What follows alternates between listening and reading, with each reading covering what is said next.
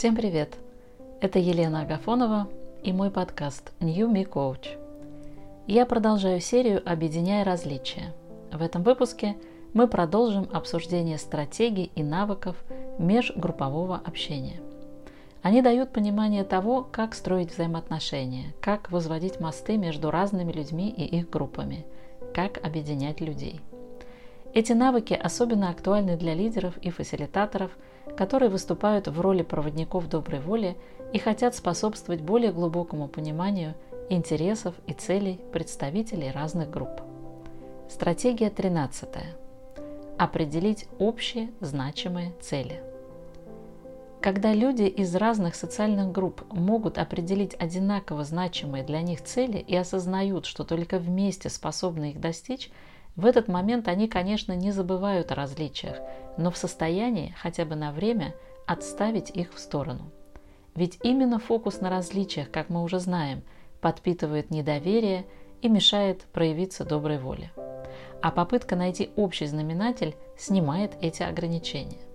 Поэтому, если вы тот самый человек, который стремится возводить мосты взаимопонимания между разными группами, постарайтесь прежде всего подсветить те общие цели, которые и та, и другая сторона считают действительно значимыми. Как это сделать? Одним из способов для определения общих целей является привлечение внимания обеих групп к большой проблеме, которая затрагивает обе стороны конфликта. Приемы привлечения внимания могут быть разными, и мы здесь о них поговорим подробнее, но отправной точкой являются два фактора – создание разумного пространства и атмосферы доверия к источникам информации и источникам идей. Для того, чтобы выполнить эти задачи, вы можете использовать следующие подходы. Первое. Предложите участникам для начала определиться и выписать на бумагу два вида целей. Личные цели, а также те, которые, по их мнению, могут быть актуальны для всех, кто пришел на встречу. Затем дайте возможность всем, кто хочет, озвучить написанное. Попросите остальных участников слушать с пониманием и не прерывать выступающих. Второе. Постройте дискуссию так, чтобы в ходе обсуждения личных целей и представлений о целях, разделяемых всеми, выйти на действительно значимые общие задачи. Если цели кажутся слишком разными, углубляйтесь в тему – и ищите пересечения, пока не найдете. Третье. Выйдя на общие цели, обсуждайте практические шаги, которые позволят достичь этих целей. Обращайтесь за опытом к схожим ситуациям в прошлом, приводите примеры, когда это уже сработало и так далее.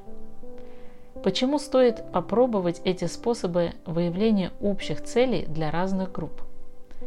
Людям обычно бывает сложно не то что работать, даже просто находиться вместе с другими участниками, не разделяющими принципиальные позиции дискуссии. Чтобы преодолеть это сопротивление, лучше всего начать с возвращения к личным устремлениям, а затем построить взаимодействие так, чтобы стала очевидна именно сила сотрудничества. Участники должны увидеть, как другие люди могут способствовать достижению этих самых личных задач через решение общих, разделяемых всеми вопросов. Постепенно в ходе последующей совместной работы люди даже с очень большой разницей в происхождении, жизненном опыте и социальном статусе начинают ощущать себя частью чего-то большего, общего и переходят от противостояния к сотрудничеству.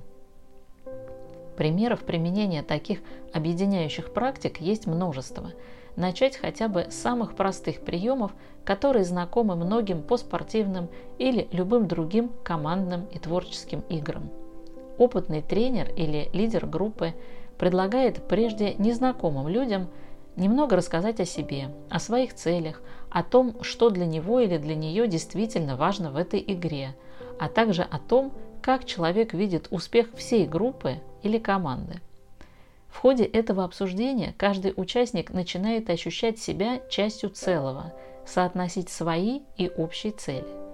И дальше, сообща, люди договариваются о том, как лучше всего тренироваться, каких стратегий придерживаться на поле, как поддерживать друг друга и так далее. Более того, известны случаи, когда команды-соперники, не очень мирно уживавшиеся в одном спортивном лагере, в качестве эксперимента психологов были поставлены перед общей проблемой – надвигающимися перебоями в водоснабжении. Казалось бы, их нетерпимость, даже враждебность друг другу должна была проявиться и здесь. Однако, осознав, что угроза общая и справиться с ней по отдельности невозможно – ребята очень быстро отложили в сторону противоречия и совместными усилиями справились с задачей. На самом деле, если задуматься, любое сотрудничество строится не только на доверии и разделяемых ценностях, но еще и на возможности личности выразить себя в группе и достичь синергии во взаимодействии. В выпусках этой серии я продолжу говорить о стратегиях межгрупповой коммуникации – Переходите к следующему эпизоду и обязательно делитесь ссылкой на мой подкаст со всеми, кому это может быть полезно и интересно.